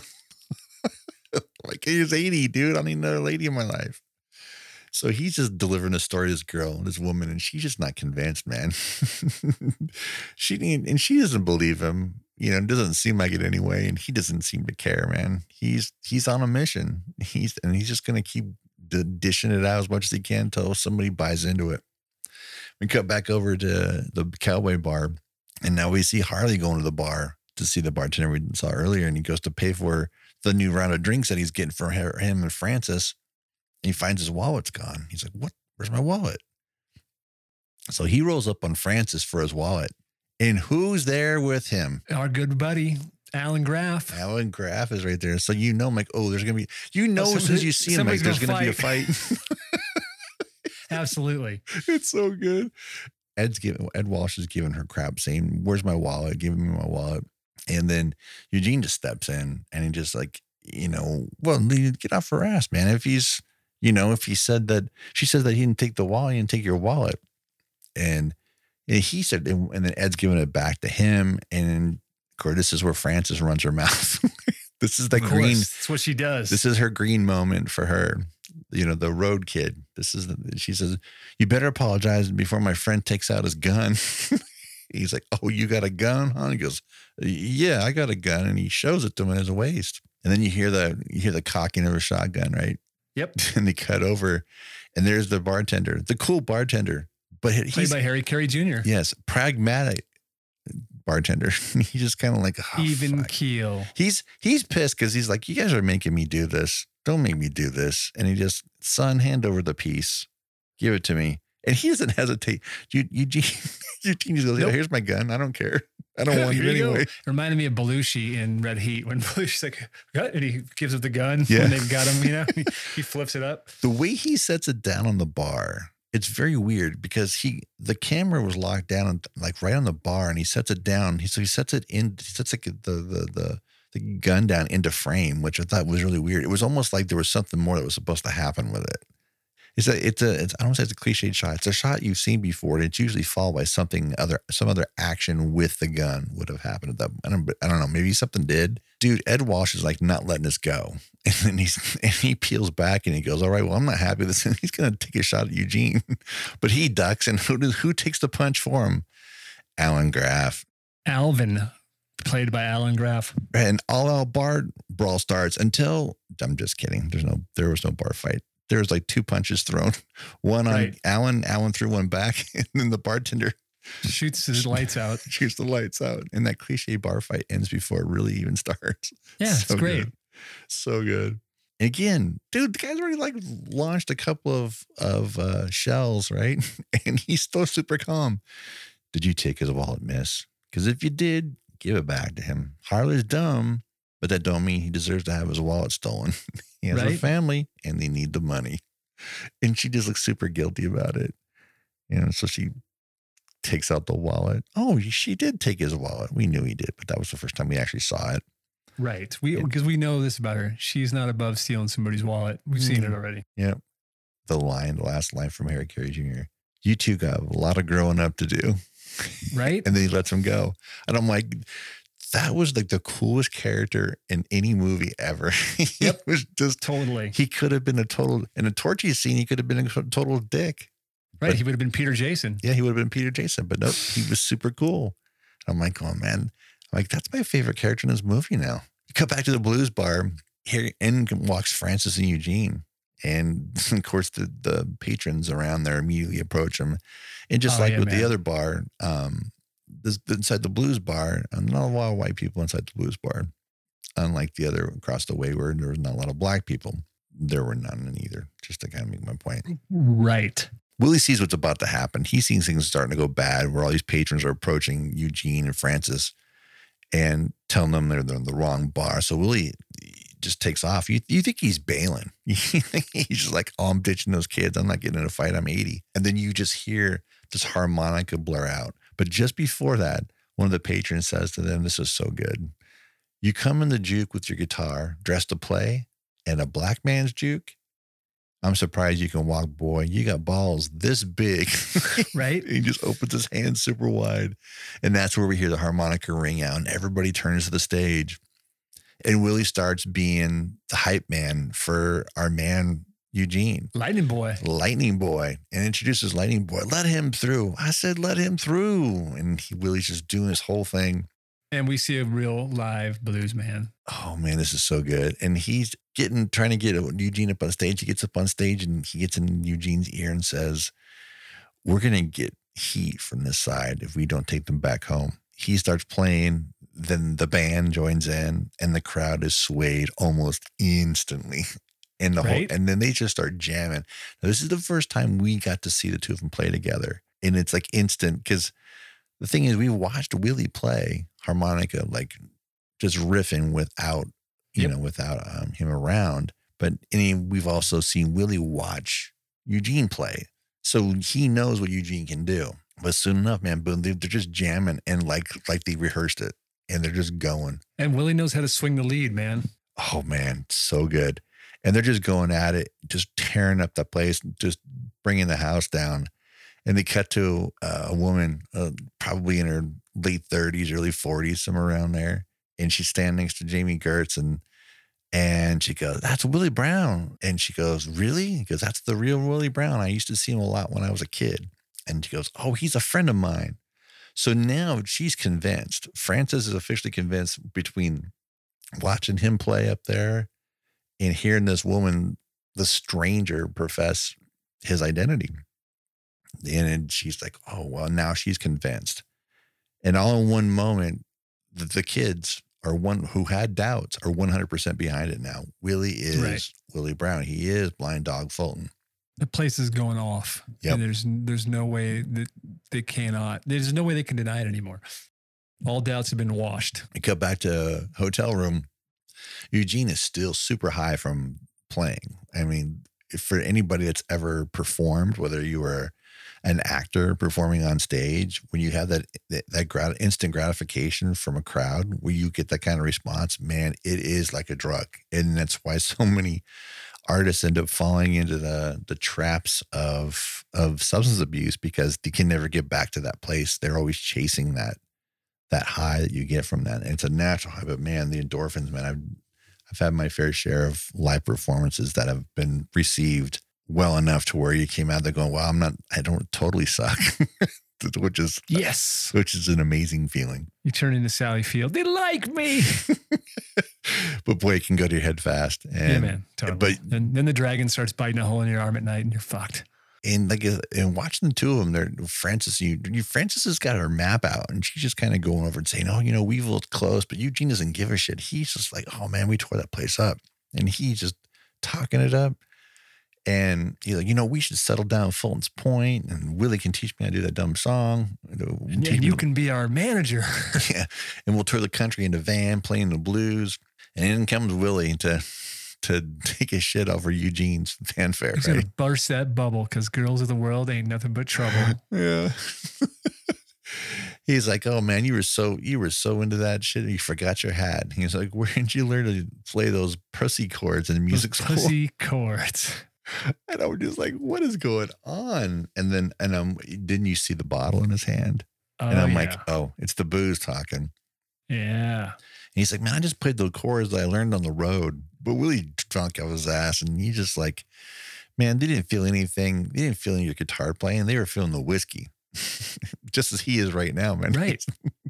Well, he ain't, he ain't all wrong. Yeah, and I'm about to feel it some more. And Frances jumps up and she's defending Eugene. And you, and Eugene's like, "What the fuck, Willie? you just can't come in and say nice job, congratulations." And again, and then Willie's drunk, just like, and he starts giving to him real. It's like, "You want me to tell you that you're, you're as good as Robert Johnson, but you're not. You, you spend as much if you spend as much time with your hands on them strings as you do with this on this girl's ass, you might get somewhere. Dude, dude, I mean, he just, yeah. He's just dropping the mic and picking it back up and Yeah. dropping it again. And then he leaves the two lovebirds be, and we follow him to his to the hallway, and he just slams his door. Good night. they come back to Eugene. He's like, "Shitty old man." He's, all so now he's like, "Oh, great, the Willie Brown that I've been looking for is here now, and he's an asshole." I found him.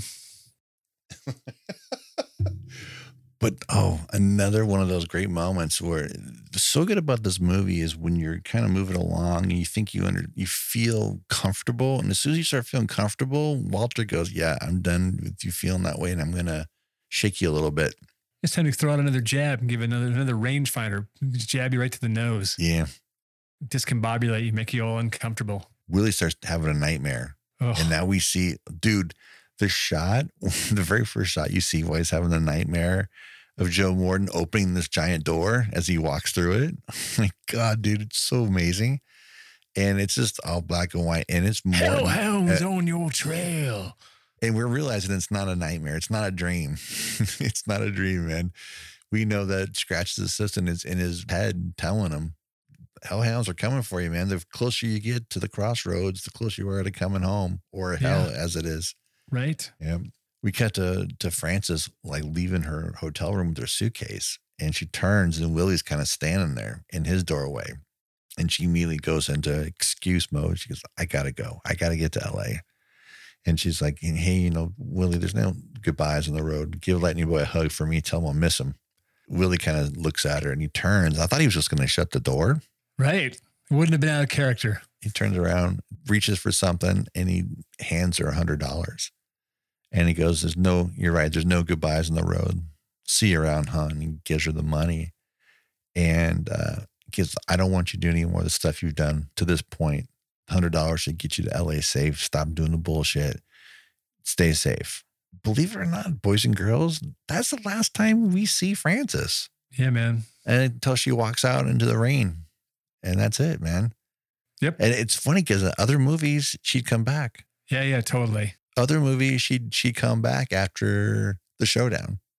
You know, that's the thing is like again, like with all of Walter Hill's movies, whatever cliches, whatever tired tropes you're used to seeing, you'll you'll see it just long enough to go, oh, he's doing, and then he'll yank it like the Yeah, no man. fight in the bar. Because you know the studio note was, "Hey, man, should Jami Gertz come back?" Right- uh, and, uh, right after, yeah. is she going to show me Right? skin? yeah, Yeah, totally. And then Will, but I mean, you know, it all plays right into the whole like Willie's line, right? The blues ain't nothing but a good man feeling bad, thinking about the woman that he was once with. Such line, Right? Oh my So- gosh, She has to go. right. And this and this is the moment too where Willie and Eugene are uh, are tossing whiskey back now after Willie tells Eugene that she left. You know, that's it, dude. She's gone. She, but she didn't say, good- but Yeah. we, we got to go after her. But that line that he delivers, like you, you just Yeah, said, man. is so good. And this is the beginning, man. So Eugene looks over his guitar, and and this is where we finally get the confession from Willie. There's no 30th song, man. Robert Johnson gave us 29 songs. It was enough. You're gonna have to come up with 30 yourself. That's what Robert would have told you.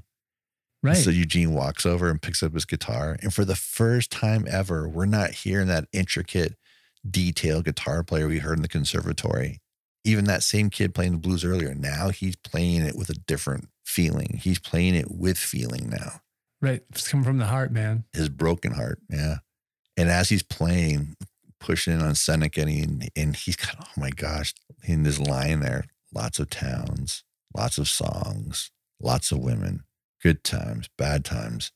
The only thing I want anybody to say is he could really play. He was good. And it's like, and you're hearing this, him say these lines, you're going, is he talking about himself or is he talking about Eugene? And again, because we're still not 100% sure, we haven't we haven't seen we've seen threats of of uh, uh, from from the devil and his minions coming after him and taking him in the dream in in flashbacks so we don't i don't know how is are we talking about eugene or is he talking about himself?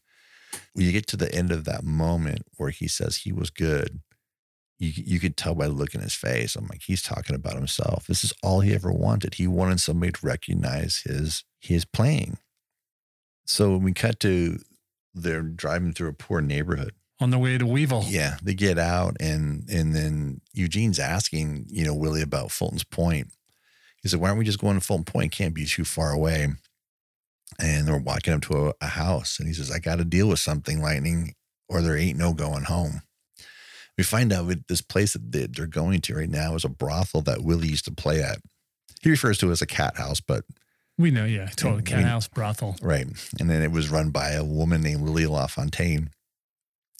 And they knock at the door and ask if, and he asked for Lily. And we find out that Lily's passed. And he's like, "Or Were you related to her? And he goes, Yeah, well, she was my grandmother. And she says, Well, do you need a room? that guy right there on the porch pissed his bed. So he's out.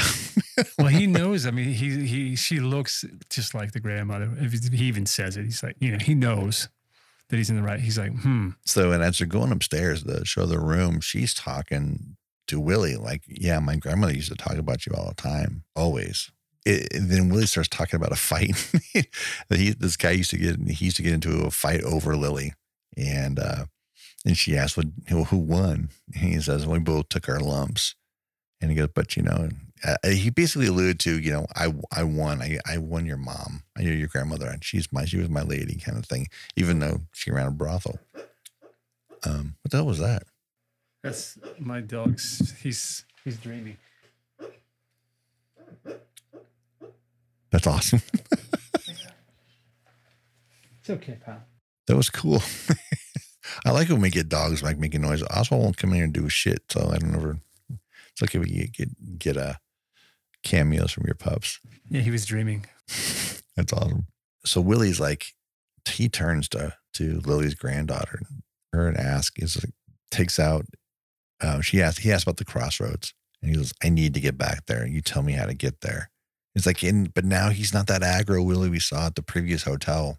He knows he's close. He knows he's there. He knows he's almost there. And he's got somebody that knows who he is. Never met before, but she knows who he is from the stories from her mother, from grandmother.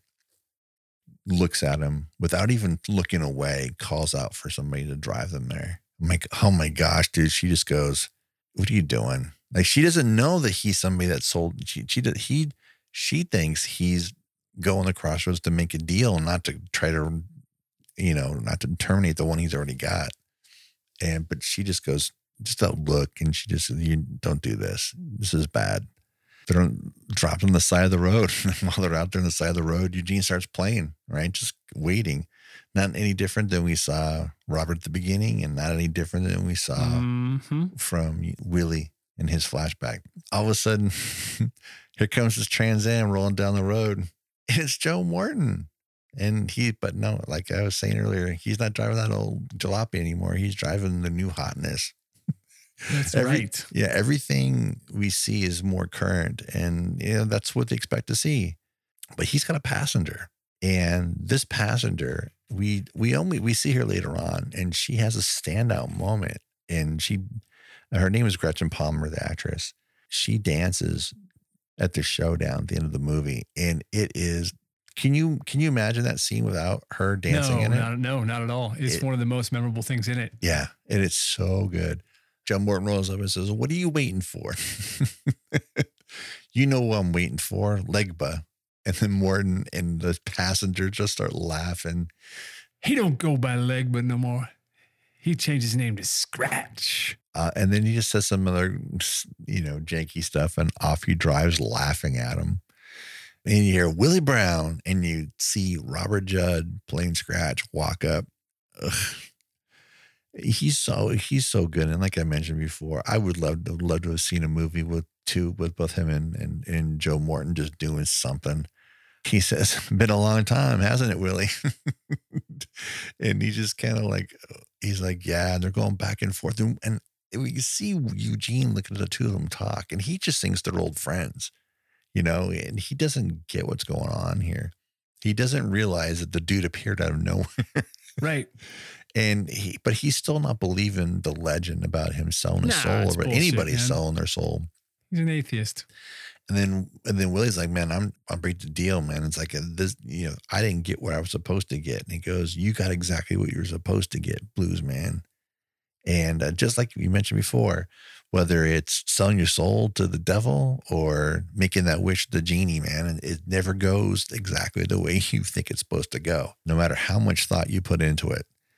There's a reason why they got to where they got in their life. They don't have a, they don't have a hell full of souls any other way.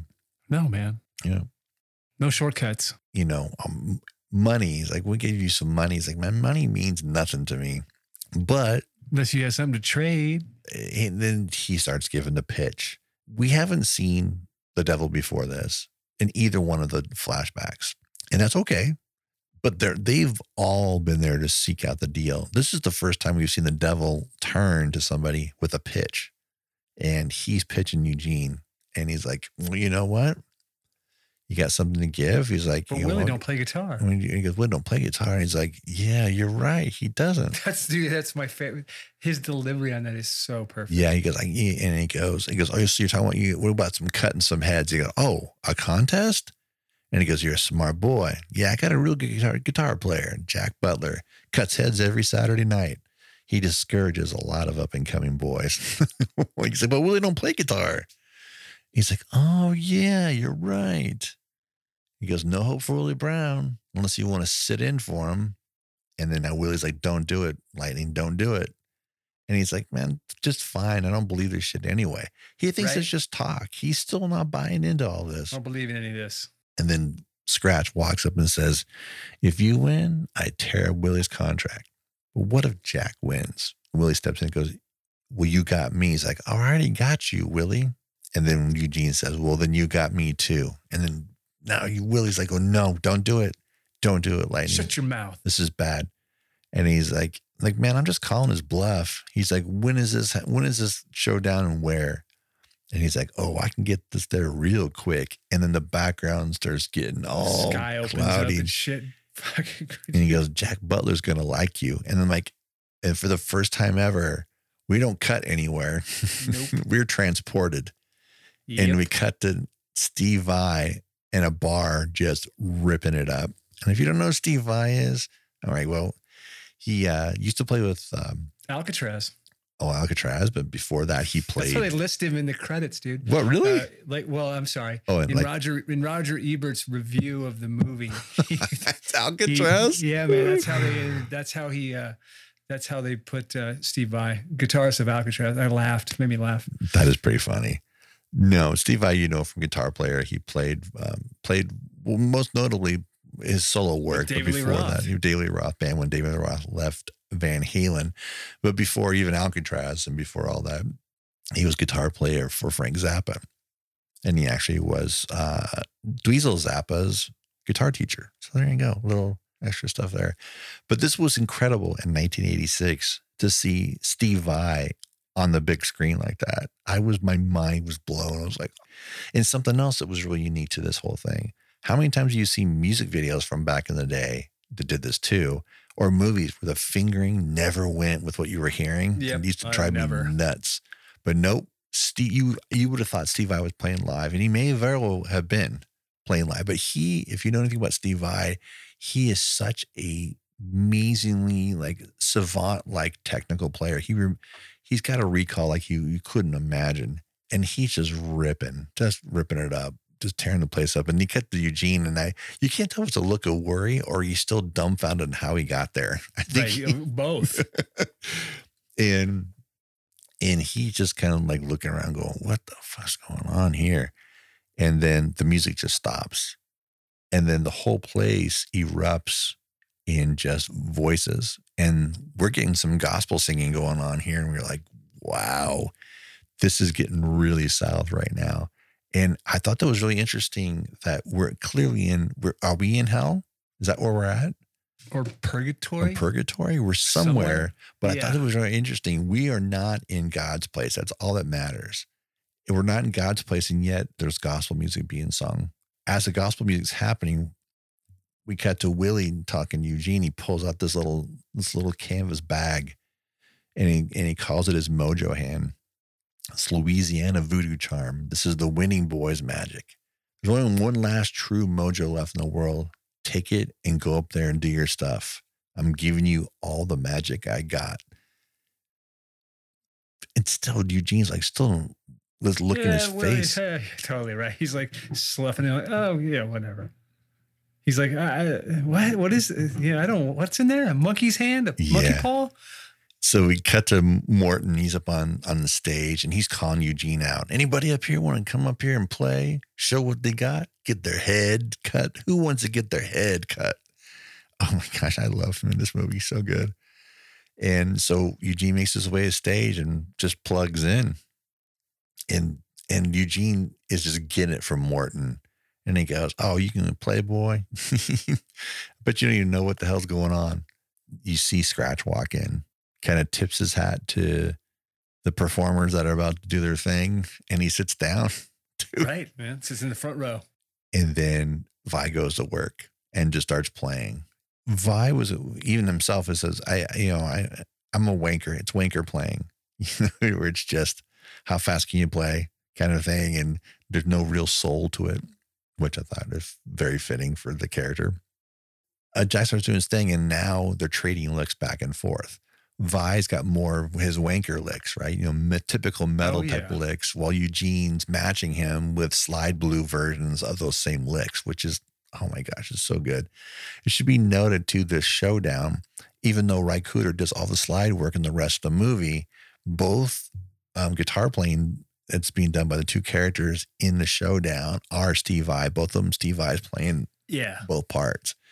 And we talked briefly before about how good the camera work or the con- or the the the comping or whatever it is that they're doing to show the hands of Ralph Macchio's maybe aren't really his hands. And you see I think it- they're Vai's hands. yeah, there's but they're with so Macchio's costume on. but they're so good about you not seeing Yeah. his head, his face most of the time. When you see and most of the time when you see And you're so into what's happening. Right. it- it's you don't really you, ever you don't your mind it. never wanders enough to to look and it's only on repeat visits to the movie that you think to look and then even when it's happening again you don't look it happens to me all the time when i watch this movie so they're just getting just going back and forth and then jack just gets pissed off he's mad because he's giving it to him but he's able to match and, and but in a different way he's mad so he changes guitars and he starts playing again and now the whole band joins in and here's that lovely uh, dancer we mentioned earlier. She gets up there and starts dancing. Oh my gosh, dude! It, it elevates the scene so much. It's so great. Dude, it, it totally it takes it to a, like an like just like a whole nother surreal plane of Yeah, what you know. I mean, it, it goes from again, it takes us. We we come in in that weird opening, like we don't know where we're at. Then we're like, oh, we're in a bar. But then it goes beyond that, and it takes it to another plane of like, Right. what the fuck? right. And then Willie comes up on stage too, and now he and Eugene are doing their part back and forth, and then Vai's filling in once in a while, and there's some more lick trading, and then the music just stops, and Vi goes full wanker, and he is just he's throwing every single possible note you can play on a Pentecostal scale. he's just Right. going, you just played every little thing in there. And and but Eugene's giving it back to him every step of the way. Every step of the way he's giving it back to him. But then it gets to a point where he just he's turning into the major showman and Jack gives him the whole thing where he's he gets to the point where he's got his trem bar and he's just holding his guitar by that, bouncing it up and down, making all the sounds. Again, if you've seen him ever play with David Lee Roth, this is exactly the guy you're playing, completely over the top, putting on a show. And then they're just dead quiet. He's just waiting for Eugene. And then Eugene leans back and he respects the blues by respecting his classical training. And he leans back and starts playing Paganini's Fifth Caprice. Now, the thing is that makes this so fucking awesome is that Paganini was was considered the devil's violinist. Right. So now he's playing something that the devil instantly recognizes. He see the look in, Oh in yeah. his, his face. He just goes, "Oh shit!" He just sees it. And one of the things that's so amazing about this piece is the way he get when he gets to the last note and he plays it, they overdubbed and they overlaid a little bit of a violin sound like right at the end, the same note being played on a violin. I thought that was so, and you don't hear the violin the rest of the time. It's just that when he plays those last two notes, and I'm like, that was so fucking brilliant. And I, I noticed it the very first time I'd seen the movie after I knew more about Paganini and that he was the devil's violinist, which probably I was wearing in my, in my adulthood at that point. And then when I heard, once I heard that note, I've, it's like, it's like once you hear that note, you never not hear it again. And I think, Right. I think it's even on the soundtrack like that too. It is. And then so Vai, you know, immediately like goes, he's trying, he looks like pissed because the whole time he's playing, he's like going, what the fuck is he playing? And at one point you're thinking, does he know what he's playing? Because technically he is Paganini's guitar player. I mean, he's he is the devil's guitar player. He is instead of being Paganini, the devil's violinist, he's the devil's guitar player. He's Jack Butler. Yeah. And I'm like, whoa, dude. And you can, and either, either he's like, I don't know what the fuck I'm going to do, or he recognizes the song and he knows he's not going to be able to play it. And then, so, cause he, he already has apprehension of he, before he starts playing a note, he's, I don't know if I can play this. You can see it in his face. And he starts going and he can't match it. And he just keeps, he keeps trying. He's running out of strings. He's running out of frets to the point he just tries to play one last time and he just falls to the ground and he casually looks over at Scratch and Scratch is giving him this look like you're you're embarrassing me, dude. Well, you're done. You're done. He he knows he's he, he knows he's done. He stands up and takes out his guitar and slams it onto the ground on the stage and walks off. Willie and Eugene just immediately start playing with the band in celebration. And then the dancer, there she is, back up there dancing again yeah. it's so good. And as it's happening, cut to scratch, and he tears up a piece of paper, which we we know is Willie's contract. We've seen that piece of paper long time ago. There's a one moment where the where Eugene's playing, and as you see as you see the devil, and he tears up the thing, he does he does a little crybaby lick, Oh yeah. and that's a total that's a total Steve Vai net sound. He does it a lot on David Lee Roth stuff. Oh yeah. Totally. So good. Yankee Rose. Yeah, exactly. Wah, wah. Yeah, the whole talking back to Dave. Yeah, it's good. Wah. Yeah, totally. And then and then we magically are back at the crossroads again. Sepia tones now. Boom.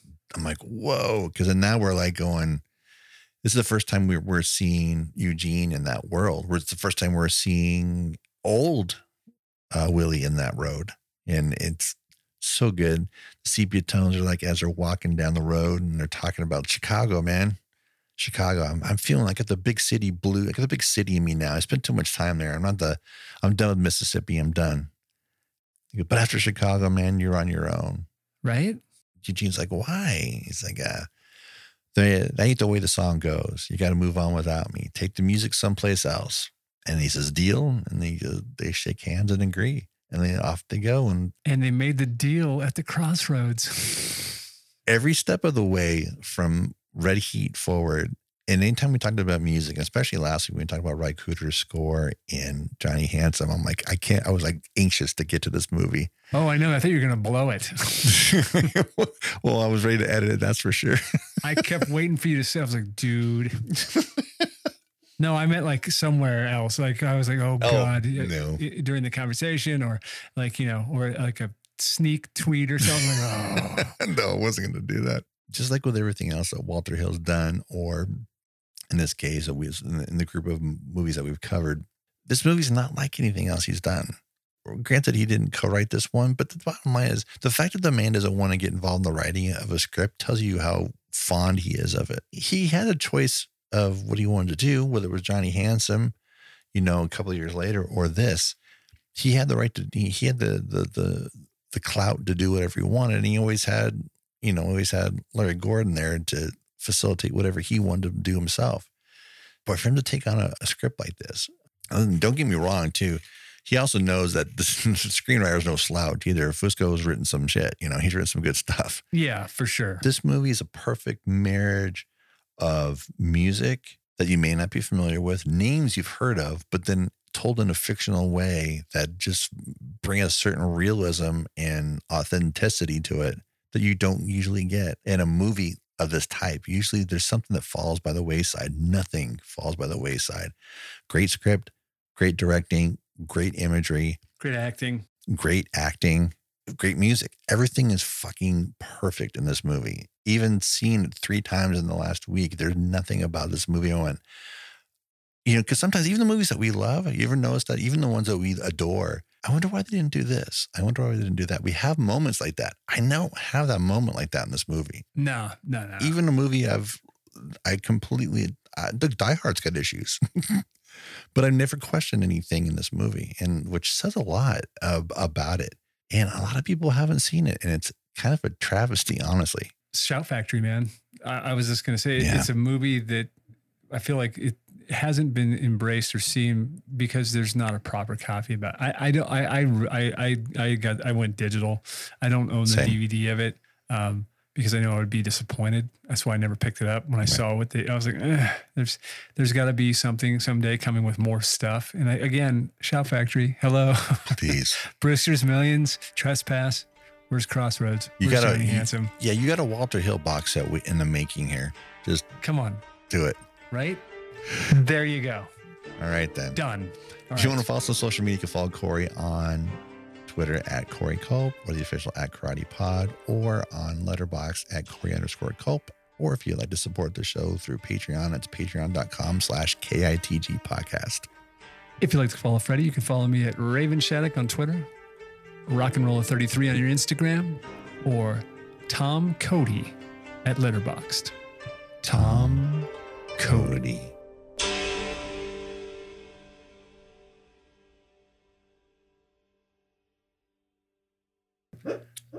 Um, what the hell was that? That's my dog's. He's he's dreaming. That's awesome. It's okay, pal.